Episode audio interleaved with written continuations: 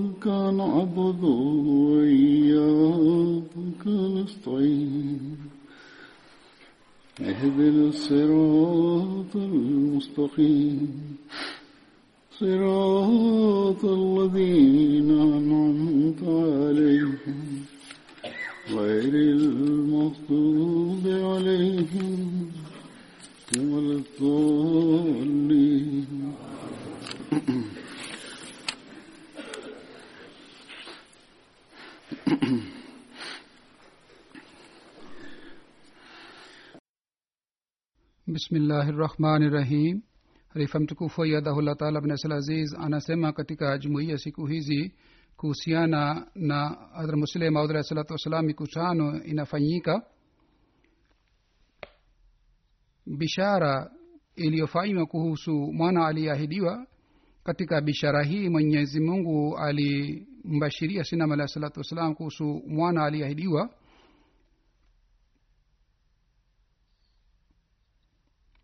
Katika bishara ile mungu alisema kwamba huyu mtoto atakuwa na sifa na atakuwa na umri mrefu na ataendeleza kazi ya sainam alahi salatu wassalam.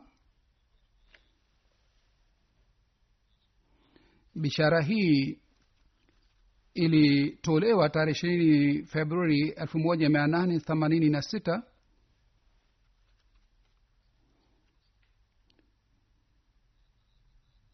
Bishara hii inathibitisha msaada wa mwenyezi mungu uliokuwa pamoja na sainam alahi salatu wassalam na muda uliowekwa kwa ajili ya kuzaliwa kwa mtoto huyo sawa na bishara ile mtoto huyu alizaliwa tarehe kumi na mbili januari elfu moja mia nane themanini na tisa na huyu mtoto aliyeahidiwa alipewa jina la mirza bashiruddin mahmud.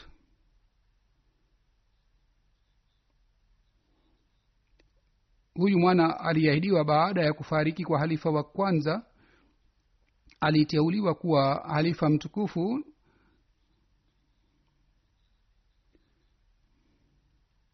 Sasa hivi katika hutuba hii ya leo mimi nitaeleza matukio mbalimbali ya maisha ya mwana aliyeahidiwa.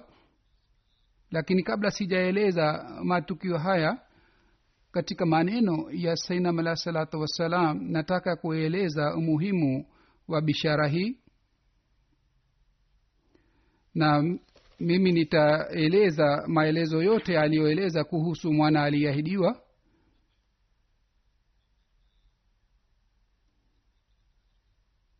Bishara hii ilikuwa si kuzaliwa kwa mwana aliyeahidiwa bali bishara hii ilikuwa bishara adhimu kiasi hiki kwamba kwa sababu ya kuja kwa mtoto huyu mapinduzi yatapatikana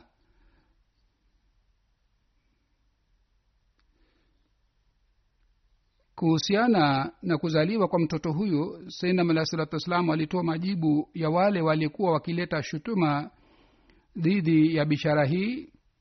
Sainam alah salatu wassalam anasema inatakiwa mtu azingatie vizuri yani sainam alah salam anasema mtu anatakiwa a, azingatie vizuri na asome vizuri kwamba bishara hii si bishara tu bali ni nishani za mbinguni mwenyezi mungu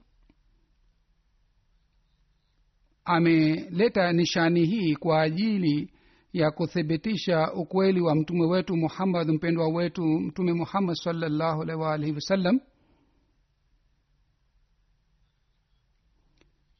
na kwa hakika nishani hii ilikuwa bora zaidi kuliko kufufua mfu.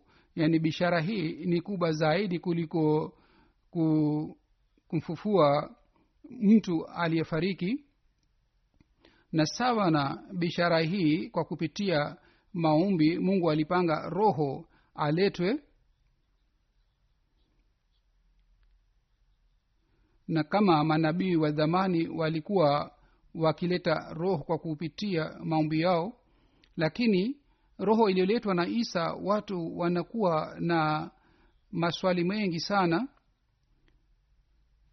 vile vile imeandikwa kwamba yule mfu alikuwa akihuishwa alikuwa akikaa kwa muda mfupi tu baadaye alikuwa akirudi katika hali yake ya zamani. Yaani yule mfu alikuwa akihuishwa alikuwa hakai kwa muda mrefu na kwa sababu ya kazi hii watu wa dunia walikuwa hawapati faida hata kidogo hata yeye mwenyewe pia alikuwa hapati faida wala kazi hii ilikuwa haileti bishara kwa ajili ya watu basi ikiwa kwa kupitia maombi ya yesu kristo kuna roho iliyokuja duniani basi kuja kwake ilikuwa kama haina faida. Hata kama roho ile iliyoletwa na yesu kristo roho ile ingebaki katika mwili wa mtu roho ile isingeweza kuleta faida kwa ajili ya dunia. Sainam salam anasema katika bishara hii niliyopewa mimi kwamba ikiwa zamani watu walikuwa wakifufuliwa walikuwa watu wa kawaida lakini katika bishara hii kwa fadhila za mwenyezi mungu na kwa baraka zake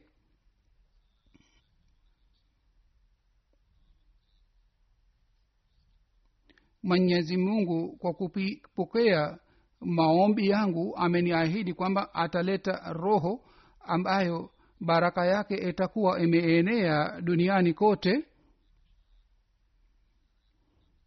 nishani hii itakuwa sawa na kufufua mtu aliyekufa lakini mtu akizingatia kwa makini atajua kwamba nishani hii ni bora zaidi kuliko kufua mfu. Mtu aliyekufa anarudi kwa kupitia maombi na hapa pia kwa kupitia maombi roho uh, italetwa. Yaani kwa kupitia maombi mungu ataleta roho hii lakini itakuwa tofauti kubwa sana katika roho hii na ile ya zamani.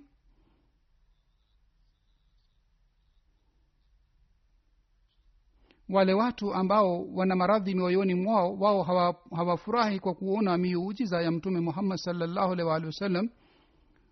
Maandiko haya yaliandikwa katika kitabu kiitwacho tablighi risalat. Hazur anasema kwamba kama alivyosema seinam alahi salatu wassalam kwamba roho iliyoombwa alikuwa si roho ya kawaida bali hii ilikuwa nishani kutoka kwa allah subhanahu wa taala.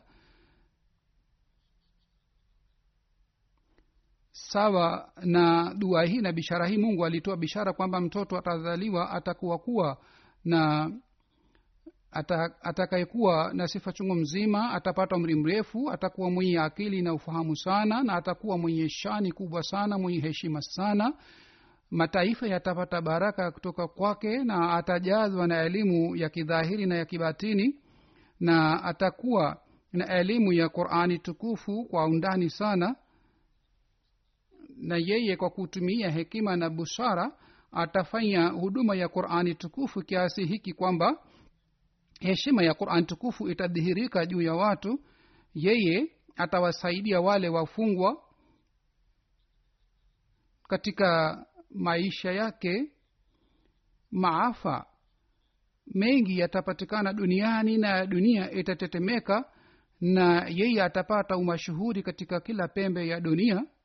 Hazur anasema kwamba tuna tunaona kwamba wakati wa hadhr muslim maud radiallahu taala anhu maafa mengi yalitokea katika sura ya vita kama vita mbili ilitokea vita ya kimataifa na vile vile maafa mengine pia yalipatikana kama ilivyoelezwa katika bishara hii.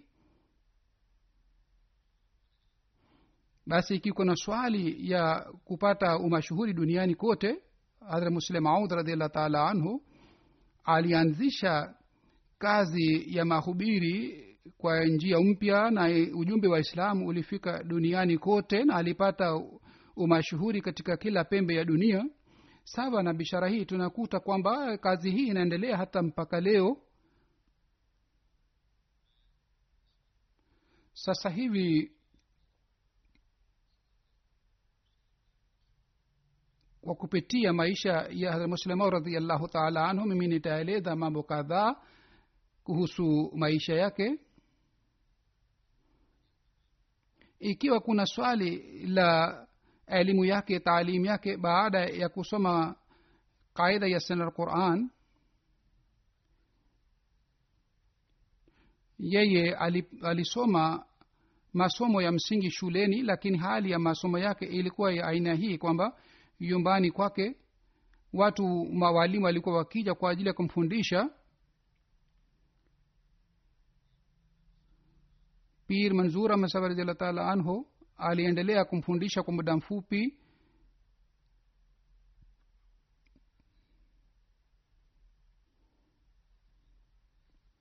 Walimu walioteuliwa kwa ajili ya kumfundisha hadhra muslim maud radiallah taala anhu yumbani mmoja wao alikuwa pir manzur ahmad saheb baadaye maulvi sher ali saheb radiallahu taala anhu. Pia alimfundisha. Lakini mafundisho haya yalikuwa ya aina gani? Kuhusu hii hadrat khalifatulmasihu rabi rahimahullah taala alipoandika kuhusu maisha ya muslim maud alieleza maelezo haya yote. Mimi nataka kueleza maelezo yake aliyoeleza kuhusu masomo ya hadrat muslim maud raziallah taala anhu alikuwa mwana aliahidiwa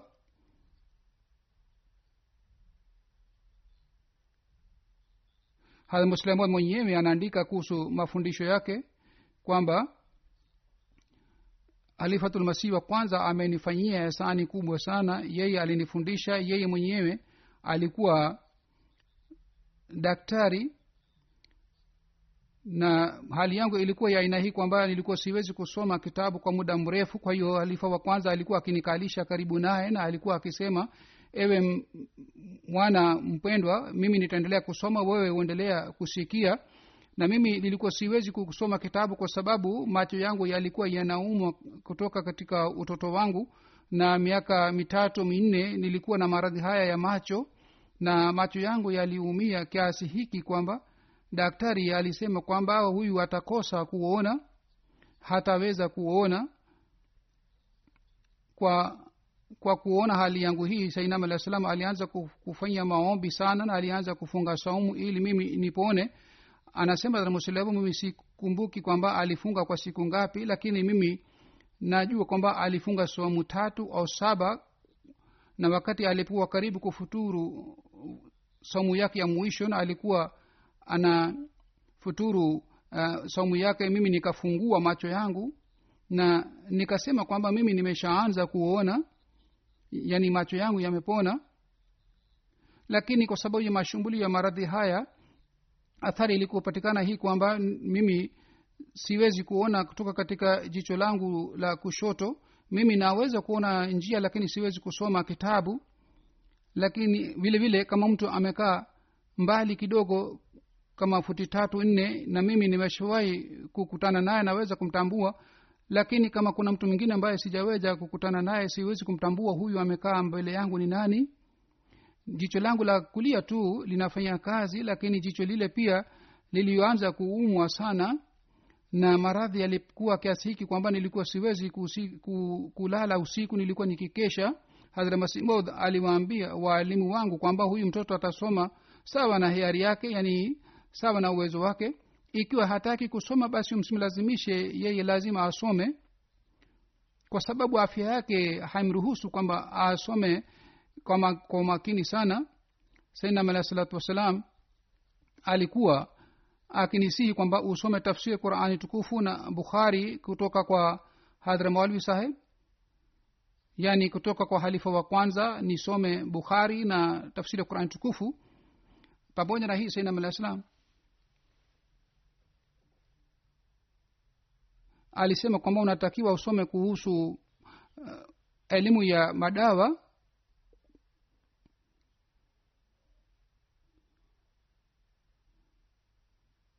Mwalimu wetu alikuwa shuleni alikuwa akiandika maswali katika bodi na mimi nilikuwa siwezi kuona vizuri.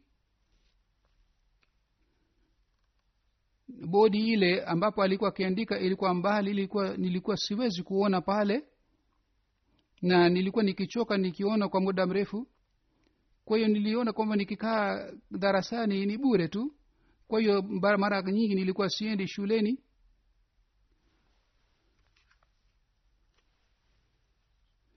Na mwalimu akaleta mashtaka mbele ya sinam alah salatu wassalam kwamba huyu mtoto haji shule kila siku anakuja siku moja kisha haji yani hahudhurii madarasa kila siku. Ali saina almuslima radiallahu taala anhu anasema mwalimu alipoleta malalamiko kuhusu mimi mi nilijificha huenda sinam alah salam atanikasirikia kwa sababu mi siendi madrasani. Sainam alah salatu wassalam aliposikia kwamba mwalimu anasema anakuja siku moja moja shuleni sainam alah salam akasema kwamba mimi na kusifu kwa sababu ya sani yako kwamba unajali kuhusu mtoto wangu lakini mimi nafurahi sana kwamba huyu mtoto angalau anaenda siku moja moja shuleni lakini sawa na mawazo yangu afya yake haimruhusu aende hata hivi huko shuleni.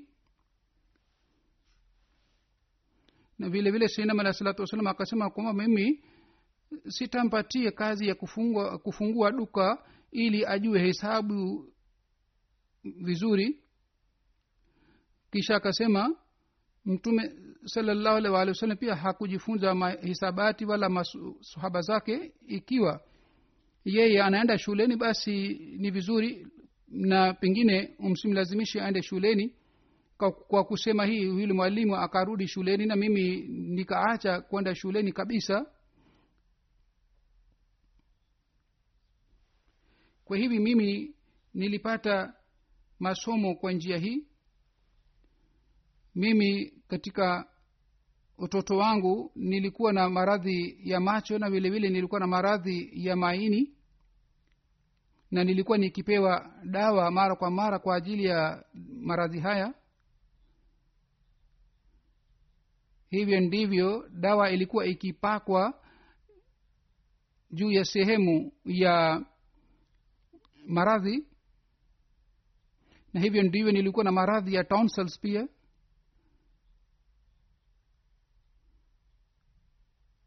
kwa jumla nilikuwa na maradhi mbalimbali. Nilikuwa nikipata homa. Na sainam alah salam alisema kadiri nataka kusoma asome asilazimishwe kusoma sana. Kwa kuona hali hii mtu anaweza kujua hali ya elimu yangu ilikuwaje ni katika utoto wangu anasema safari moja babu yetu harat mir nasir nawab sahib raziallahu taala anhu alichukua mtihani ya lugha yangu ya kiurdhu hadrat muslemaud anasema hata mpaka leo maandishi yangu si, si mzuri. Mtu hawezi kusoma nikiandika. Wakati ule maandishi yangu yalikuwa mbaya kiasi hiki kwamba mtu alikuwa hawezi kusoma niliyoandika. Yeye alifanya juhudi sana aweze kusoma niliyoandika lakini hakuweza kusoma. Almuslamu anasema kwamba watoto wangu wengi maandishi yao ni mazuri na maandishi yangu yanafanana na binti yangu amtu rashid yeye anapoandika watu hawawezi kusoma. Hata tuliweka zawadi kama amturashid mwenyewe anawe, ikiwa anaweza kusoma maandishi yake basi atapewa rupia moja zawadi. Hii ndiyo ilikuwa hali ya maandishi yangu hata baadhi ya wakati mimi nikaandika mwenyewe nilikuwa siwezi kusoma niliyoandika. Hii ilikuwa hali ya maandishi yangu. Hadhramir saheb alipoona imtihani yangu majibu yangu na maandishi yangu akashangaa sana na akakasirika sana. Na alikuwa kidogo tabia ya ukali. Yeye alimjia hadrat masih maula salatu wassalam. Wakati ule nilikuwa sipo nyumbani na nilikuwa nikiogopa sana kwa sababu ya ukali wake wakati yeye alipoleta malalamiko mbele ya sinam alah salatu wassalam kuhusu maandishi yangu nikaogopa kwamba huenda sinam alah salam atanikasirikia na mir saheb akamjia sinam alah salatu wassalam na akasema kama wewe hujali kuhusu masomo ya mahmud mimi nilichukua mtihani yake ya kiurdu uangalie imtihani yake kwamba maandishi yake ni mbaya kiasi hiki kwamba mtu hawezi kusoma ameandika nini katika hali hii yeye akamwambia sainam alah salatu wassalam kwamba hujali kuhusu masomo ya mtoto wako na yeye anaendelea kuwa mkubwa. Sainam alah salam alipomwona yeye amekasirika sana sainam alah salam akamwambia umuite hadrat mwalwi saheb sainam alah salam alipokuwa akipata shida yoyote alikuwa akimuita halifa wa kwanza raziallahu taala anhu kwa ajili ya kuchukua ushauri wake. Halifa wa kwanza alikuwa akinipenda sana. Halifa wa kwanza akaja nabii nasan nawab akasimama ponde moja. Sinam alah salatu wassalam akamwambia saheb khalifa wa kwanza kwamba mimi nimekuita kwa ajili ya hii kwamba mir saheb anasema kwamba mahmud akiandika hatuwezi kusoma maandishi yake. Mimi nataka tuchukue mtihani ya huyu mtoto. Ni vizuri kwamba tufanye mtihani yake kwa kusema maneno haya sainam alah salatu akashika kalamu na akaandika maandishi kadhaa maandiko kadhaa na akanipatia na akasema kwamba uandike maandishi haya. Basi hii ilikuwa mtihani kubwa sana aliyonipatia sainam alah salatu wassalam. Mimi kwa uangalifu sana na kwa kufikiria sana niliandika aliyoandika sainam alah salatu wassalam. Maandiko yalikuwa si marefu sana na vile nilikuwa naandika aliyoandika yeye mwenyewe. Kwa hivyo ikiwa mtu anaandika kitu kimeshaandikwa basi inakuwa rahisi. Kwa hiyo mimi niliandika polepole pole, na niliandika kila kwa uangalifu sana. Sainam salam alipoona jinsi nilipokuwa naandika yeye akasema kwamba nilipata wasiwasi sana wakati mir sahib alipoleta malalamiko lakini maandiko yake maandiko yake yanafanana na maandiko yangu yani yeye pia anaandika kama mimi. Halifa wa kwanza akasema kwamba huyu mir sahib amekasirika pengine maandishi ya mahmud ni mzuri. Halifa wa kwanza alikuwa akiniambia kwamba ewe mtoto afya yako si aina hii kwamba uendelee kusoma basi uje kwangu nitaendelea kusoma uendelee kusikia. Kwa hiyo yeye kwanza alinifundisha kurani tukufu baadaye akanifundisha bukhari na jinsi alivyonifundisha qurani tukufu ilikuwa hii kwamba alikuwa akisoma qurani tukufu na alikuwa akifanya tafsiri yake na sehemu ingine alikuwa akitoa maelezo zaidi na alikuwa akisoma qurani tukufu pamoja na tafsiri yake alinifundisha hivi na katika miezi mitatu alinifundisha qurani nzima. Na baada ya kifo cha sainam alahi salatu wassalam halifa kwanza akaniambia mia yani ewe mtoto mpendwa usome bukhari kutoka kwangu.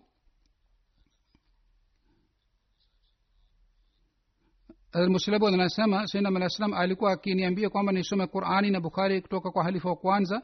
Kwa hiyo katika maisha yake nilianza kusoma qurani na bukhari kutoka kwa halifa wa kwanza. Mimi sawa na agizo la sainam alah salam nilisoma qurani tukufu na bukhari kutoka kwa halifa kwanza na elimu ya matibabu mimi na mbire sahak sahab tulianza kusoma siku ya kwanza. Kuna chekesho kuhusu mir saheb kwamba siku ya kwanza tuliposoma masomo kesho yake tulipokuwa kwenda shuleni mir saheb akamwambia mama yake kwamba uniamshe mapema ili niende duka la dawa na niwapatie wagonjwa matibabu. Kwa hivyo alifa wa kwanza alinifundisha tafsiri ya kurani tukufu katika miezi miwili na baadhi wakati alikuwa akinifundisha juzu nusu na baadhi wakati juzu nzima. Hivyo ndivyo katika miezi miwili mitatu alinifundisha bukhari sharif siku moja katika mwezi wa ramadhan alitoa darsa ya qurani tukufu. Katika darsa ile pia mimi nilishiriki. Vile vile nilisoma gazeti kadhaa katika lugha ya kiarabu. Hii ilikuwa hali ya elimu yangu. Wakati nilipokuwa nasoma masomo haya mungu alinionyesha ruya moja ndoto moja.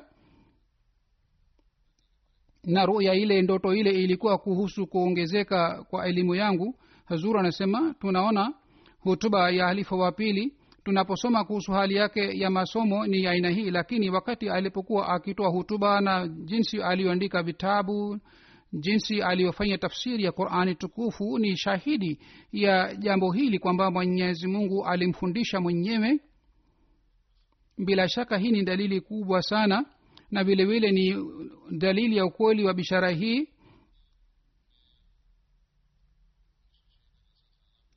katika maisha islam alah salatu wassalam jalsa salana iliyofanyika elfu moja mia tisa na sita katika jalsa ile halifa wa pili alitoa hutuba ya kwanza na wasikilizaji waliathirika sana wahudhuriaji waliathirika sana kwa kusikia hutuba hii na athari iliyopatikana kuhusu athari ile kazi muhammad zuhuruddin saheb ameandika katika makala yake anasema huyu ambaye ni nyota wa unabii ambaye ni, ni mahmud. Aliposimama kutoa hutuba yake kuhusu madha ya ushirikina mimi niliendelea kusikia hutuba yake kwa makini sana. Nieleze nini niseme nini kwamba hutuba yake ilikuwa fusaha na elimu na yenye maarifa sana. Kwa kweli katika umri huu mdogo kutoa hutuba ya aina hii ni muujiza wa mwenyezi mungu. Mimi naona kwamba hii pia ni dalili ya ukweli wa sainam alahi salatu wassalam. Kwa kupitia hii inaweza kuthibitika kwamba kwamba halifa wa pili raziallahu taala anhu alipata malezi mazuri sana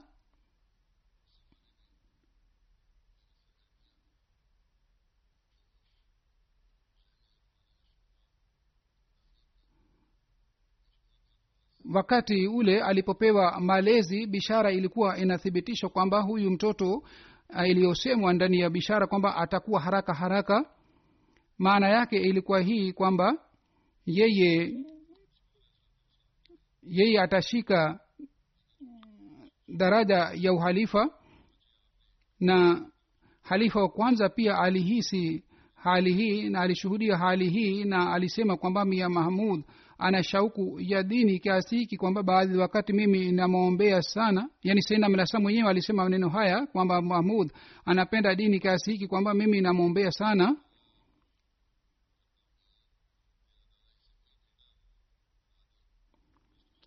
Bila shaka sainam alah salam alikuwa anafanya dua hii kwamba huyu mtoto awe yule mtoto ambaye ametabiriwa katika bishara ile na bishara zote zilizotolewa katika bishara ile bishara zile zote zitimie katika dhati ya hadrat muslim au raziallah taala anhu. Lazima saidna alah salam alikuwa akifanya maombi ya haya.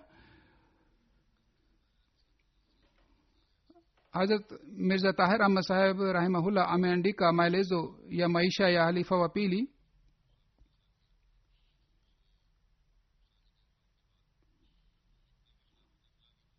Anasema katika mwanzo wa halifa wa kwanza umri wa muslim audh ulikuwa miaka kumi na tisa. Wakati halifa wa kwanza alipofariki umri wake ulikuwa miaka ishirini na sita katika umri ule. Jinsi aliyokuwa akitoa hutuba.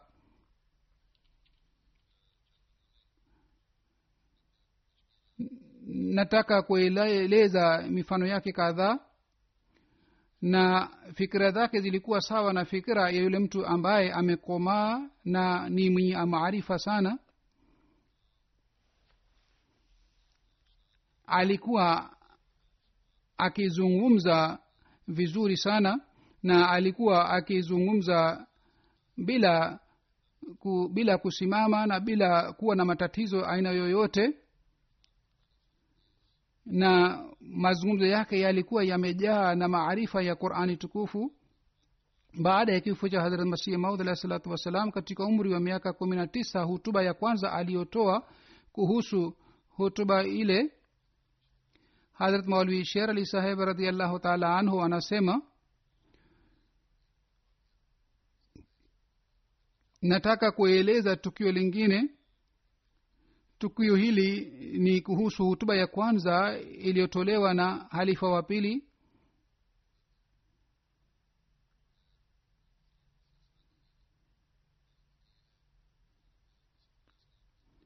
Na hutuba hii ilitolewa na halifa wa pili katika jasasalana ya kwanza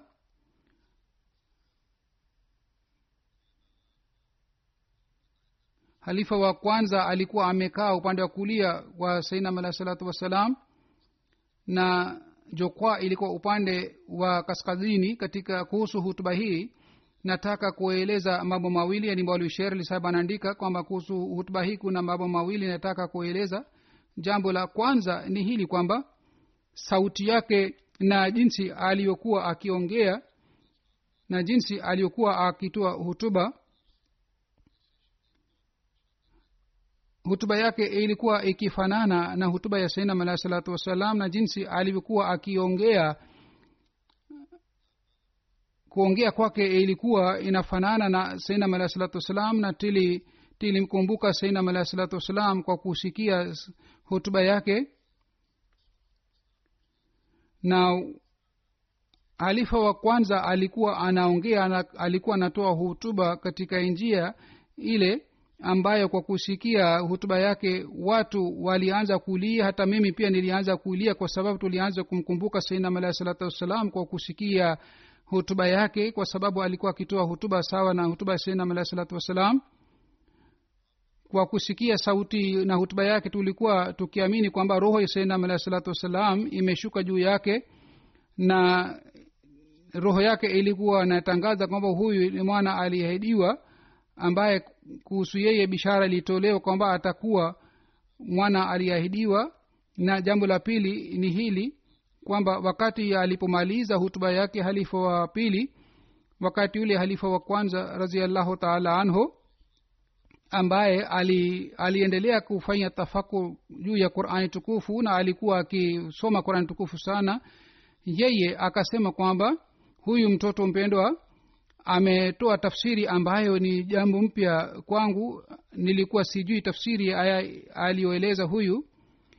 Molana sherli sahib anasema kwamba hii ilikuwa hutuba yake ya kwanza aliyotoa mbele ya watu katika jalsa salana na katika hutuba hii alieleza maarifa kuhusu maarifa haya. Halifa wa kwanza radiallahu taala anhu ambaye mwenyewe alikuwa akijua qurani tukufu yeye pia alikiri kwamba kwamba maarifa mpya ilikuwa inapatikana katika hutuba yake ni nani ambaye aliyemfundisha maarifa hii? Bila shaka elimu hii na hikma hii na maarifa hii ni nani ambaye alimfundisha katika ujana wake? Bila shaka alimfundisha yule ambaye katika qurani tukufu kuhusu yusuf alahi salatu wassalam anasema walamma balagha ashuddahu atainahu hukman wa ilman wakadhalika naji lmuhsinina ولما بلغ أشده آتيناه hukman wakadhalika naji lmuhsinin yani wakati alipokuwa mwenye nguvu bila shaka tulimpatia hekima na elimu na maarifa na hivyo ndivyo tunawaajiri wale wanaofanya ihsani anasema kwamba alifa wa pili hakueleza mambo ya hekima tu bali alieleza maarifa ya qurani tukufu na kuhusu qurani tukufu mwenyezi mungu anasema la yamassuhu illa lmutaharuna yani bila shaka tafsiri ya qurani tukufu hawawezi kujua isipokuwa wale tu ambao ni watakatifu. Yani wale ambao wametakaswa ni wale tu ambao wanafundishwa na maarifa ya qurani tukufu na tafsiri qurani tukufu. Basi huyu anasema halifa wa pili alipotoka katika utoto wake yeye alianza kutoa maarifa ya qurani tukufu mbele ya watu na kueleza maarifa ya kurani tukufu mbele ya watu. Ni dalili kwamba halifa wa pili katika utoto wake alikuwa akifanya maombi sana na alikuwa karibu na mwenyezi mungu. Hazur anasema kwamba kuhusu maisha ya muslim maud mwandishi wa habari ambaye si mwanajumuia anaandika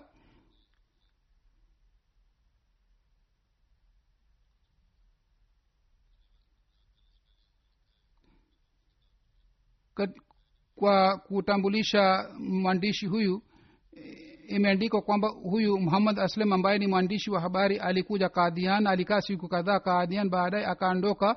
Yeye alifanya utafiti kuhusu jumuiya na baada ya kurudi aliandika maoni yake na kuhusu khalifa wa pili aliandika kwamba sabeza meza bashirudin mahmud pia nilikutana naye na nilifurahi sana kukutana naye.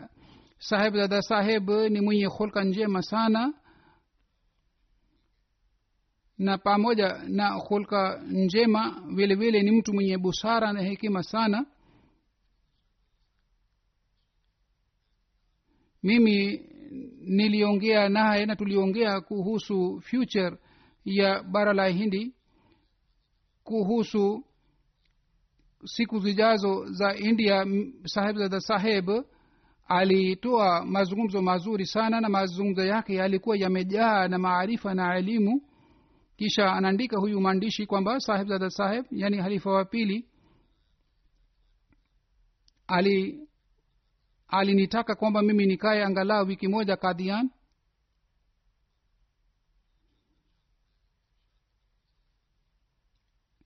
sikuweza kukaa wiki moja kama alivyosema lakini jinsi alivyonitendea mimi namshukuru sana kwa kuona uchamungu wake na utakaso wake na unyenyekevu wake. Mimi nasema kwamba nitaendelea kukumbuka hulka zake hizi hazur anasema kwamba hali ya ibada ya muslimaud ilikuwaje katika utoto wake? Kuhusu hii hadrat mufti muhammad sadik saheb ambaye alikuwa mwalimu wake katika utoto wake anaandika maoni yake kuhusu hali ya ibada ya muslimaud anasema kwa sababu mimi nilifanya bayeti ya senam alahi salatu wassalam katika mwaka elfu moja mia nane na tisini tangu wakati ule nilikuwa nikimjia senam alah salam mara kwa mara mimi namjua vizuri muslim maud kutoka katika utoto wake. Ninajua kwamba alikuwa mtoto mwenye haya sana na nilikuwa nikimwona yeye yupo karibu na dini. Na kutoka katika utoto wake alikuwa akipenda sana dini. Alikuwa akisimama a, karibu na shinam alah salatu wassalam miskitini wakati wa kusali swala na alikuwa akisikia hutuba miskitini pamoja na shinam alah salatu wassalam nakumbuka kwamba siku moja umri wake ulikuwa miaka kumi na alikuwa amesimama karibu na senma alah salatu wassalam na katika sajida yake alikuwa analia sana. Kutoka katika utoto wake alikuwa akilia sana na alikuwa akifanya maombi sana na alikuwa akipenda sana swala. Kisha kuna tukio lingine kuhusu hadhra muslemaud kuhusu kulia kwake katika swala na kufanya sujda sijda kwa muda mrefu sana hata wakubwa kuwa walikuwa wakishangaa kwa kuona hali yake hii.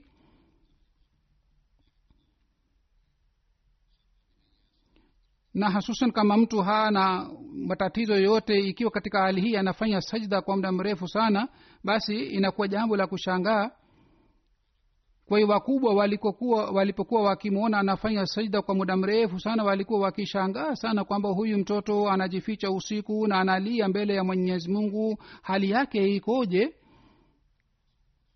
Na yeye anatoa machozi yake na machozi yake yanatiririka na anafanya maombi sana katika sala zake. Huyu mtoto ni ni mtoto wa aina yake.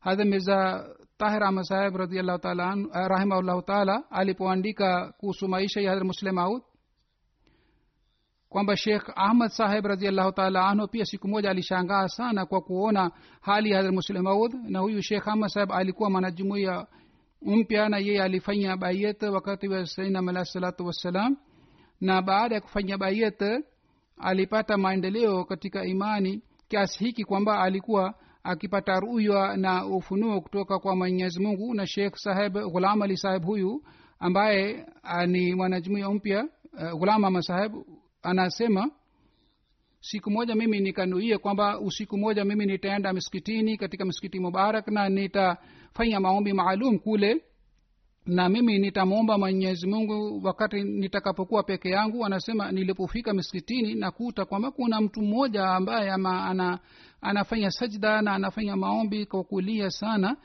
Kwa sababu ya kulia kwake mimi sikuweza kuswali pale na athari ya maombi yake yalipatikana juu yangu.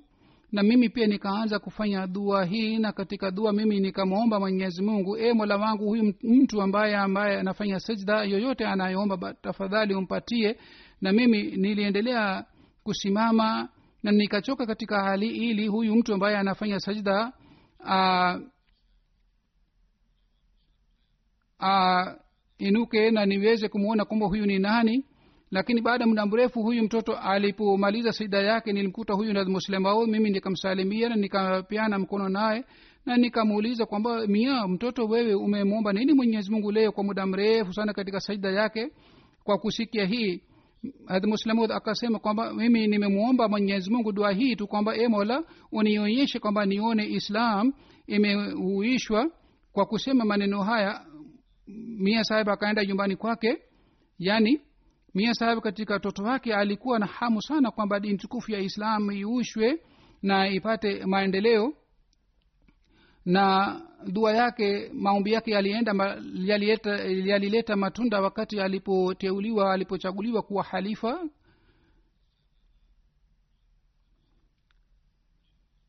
hadha sahibzada mirza bishiruddin mahmud ahmed saheb katika gazeti litwalo tashhizul azhan ameandika dua moja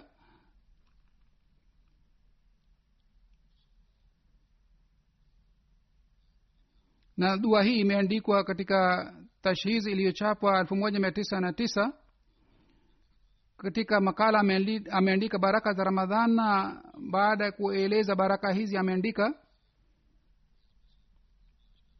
nilikuwa natafuta makala kwa ajili ya kuandika makala katika tashhiz nika nikakuta karatasi moja juu yake ilikuwa dua liliyofanya ramadhan iliyopita. Mimi nikaona kwamba mimi nikumbushe wanajumuia pia wafanye dua hii huenda mwenyezi mungu atapokea maombi ya wanajumuia. Na kwa sababu ya dua hii mungu atateremsha baraka na rehema juu ya jumuia hii. Kwa hiyo mimi nataka kuandika dua hii katika tashhizul azan huenda mtu ambaye ana roho safi yeye afanye dua hii na yeye afanye dua kwa ajili yake na kwa ajili ya jumuiya nzima.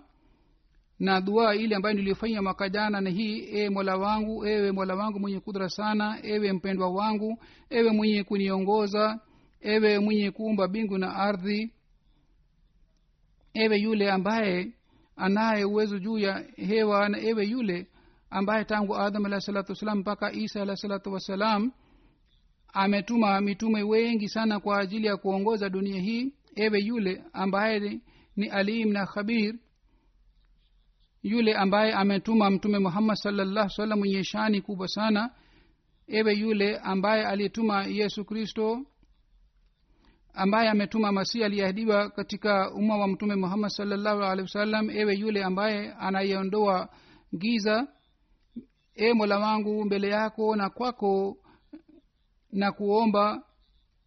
E mola wangu bila shaka mbele yako mimi na inama na mimi ni mwenyenyekevu naelekea kwako na inama mbele yako upokee maombi yako. Kwa sababu ya rehema yako mimi nimepata ujasiri hii ya kufanya maombi mbele yako. Mimi nilikuwa si kitu chochote wewe umenisaidia. Wewe umenipatia uhai na wewe umenipatia uwezo na wewe ndiye ni yule ambaye uliyenipatia esani chungu mzima ulinipatia maendeleo na ulipanua riziki yangu ewe mpendwa wangu ewe mungu wangu. Uliamuru uli adam awe baba yangu na hawa awe mama yangu.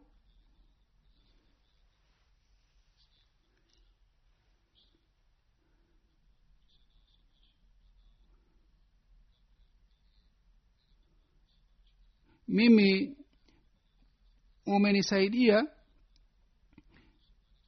Mimi nilikuwa mwenye dhambi umesitiri aibu zangu.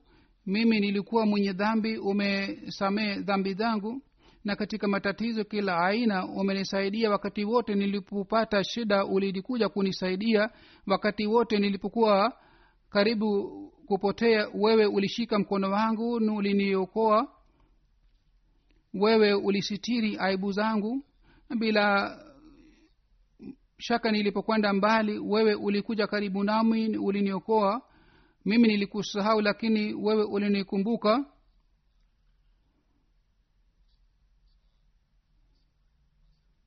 wakati jamaa hawawezi kunisaidia wakati ule wewe ulikuja kunisaidia nilipokuwa na huzuni wewe ulinipatia furaha. Nilipolia basi wewe ulikuja kunichekesha. Wewe mwenyewe uli ulikuja karibu namwi na uliniahidi kisha ulitimiza ahadi zako haikutokea hata mara moja kwamba hukutimiza ahadi zako kila mara uliponiahidi. Uli, ulitimiza mimi nilikuahidi lakini mimi niliunja ahadi zako lakini wewe hukujali tabia yangu hii. Mimi simwoni mtu yeyote mwingine ambaye ni mwenye dhambi zaidi kuliko mimi. Mimi sijui kwamba kuna mtu mwingine ambaye uliyempatia neema zaidi ya mimi. Na mimi nakukuta wewe ni mpole na mwenye rehema wakati mimi nilipolia na nilipokuomba wewe ulisikia ulipokea maombi yangu mimi sijui kwamba hata mara moja ulikataa maombi yangu.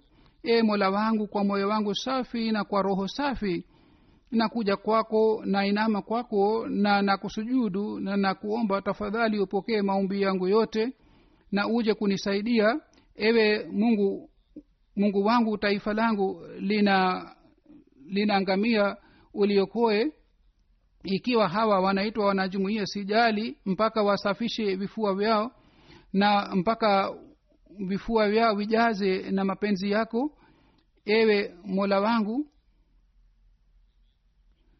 Wewe unionyeshe sifa yako ya msamehevu na mrehemevu na uwasamehe hawa wote ambao ni wenye dhambi na hawa wote wawe na shauku ya kusaidia dini yako na amali zao ziwe zaidi kuliko kauli, za, kauli zao. Na wao wampende mtume muhammad salllahu alih walihi wasallam na maombi ya sainam alah salam yapokelewe kwa ajili ya hawa watu na shauku ya dini wapate e mola wangu uwaokoe watu hawa wote katika maafa na matatizo ya kila aina na uwalinde na wajalie watu wenye takwa na hawa wawe watu ambao ni watu wako na wasishikwe na shetani wasishambuliwe na shetani na wewe uendelee kuwasaidia. Hawa wote wapate baraka katika dunia hii na wawe wenye baraka kwa ajili ya dunia nzima. Amin suma amin. Hazur anasema dua hii halifa wa pili alifanya elfu moja mia tisa na tisa. Wakati halifa wa kwanza alikuwa halifa na wakati ule hazrat muslim baud umri wake ulikuwa miaka ishirini na alifanya dua hii kwa ajili ya watu na kwa ajili ya wanajumuia na taifa. Mwenyezi mungu aendelee kuteremsha baraka chungu mzima maelfu na maelfu juu ya muslemaud radiallahu taala anhu ambaye alikuja kwa ajili ya kusambaza dini ya mtume muhammad salllahu alih waalihi wasallam na kwa ajili ya kusambaza ujumbe wa sainam alahi salatu wassalam. Na alifanya kazi hii usiku na mchana na alifanya juhudi sana na kwa kufanya kazi hii alienda mbele ya mwenyezi mungu sisi tuweze kuelewa maana ya dua hii na tuweze kufanya maombi haya na vile vile tuweze kue, kutimiza lengo la kuwa mwanajumuia mwenyezi mungu atujalie tuweze kufanya hivi amin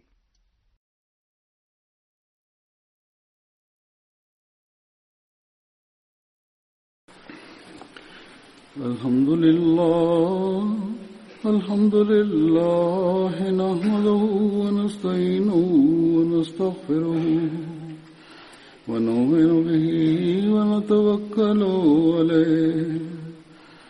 ونعوذ بالله من شرور أنفسنا ومن سيئات أعمالنا. من يهده الله فلا مضل له ومن يضلل فلا هادي له. ونشهد أن لا إله إلا الله. ونشهد أن محمدا عبده ورسوله. عباد الله رحمكم الله. إن الله يأمر بالعدل واللسان وإيتاء ذي القربى.